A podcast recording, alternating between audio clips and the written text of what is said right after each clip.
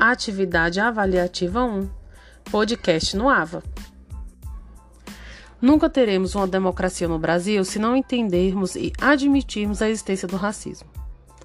O racismo estrutural produz o sujeito, se configurando como um fenômeno que está construído com outras relações, como a política, a economia e as relações subjetivas.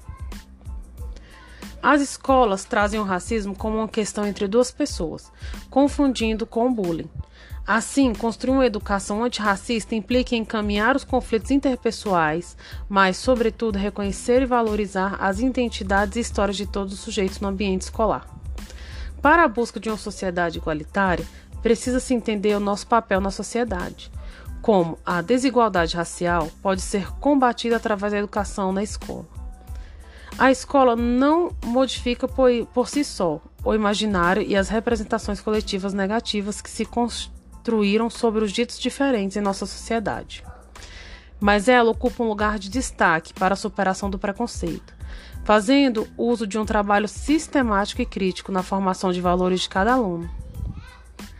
A realização de uma prática pedagógica não apenas ao nível da escola, mas também da comunidade, de inserção dos sujeitos, portanto, a valorização da experiência cotidiana como forma de transformação, na medida em que se torna capaz de responder às necessidades, nas próprias especificidades culturais, resultado da vida do povo.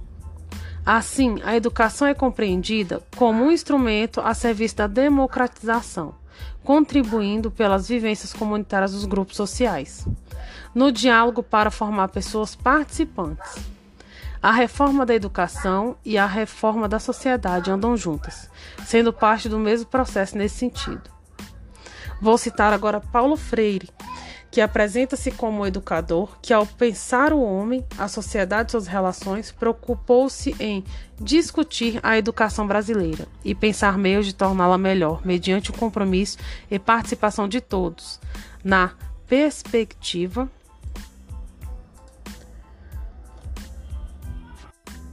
na perspectiva de uma educação libertadora, capaz de contribuir para que o educando torne-se sujeito de seu próprio desenvolvimento diante da presença orientadora que tem o seu educador.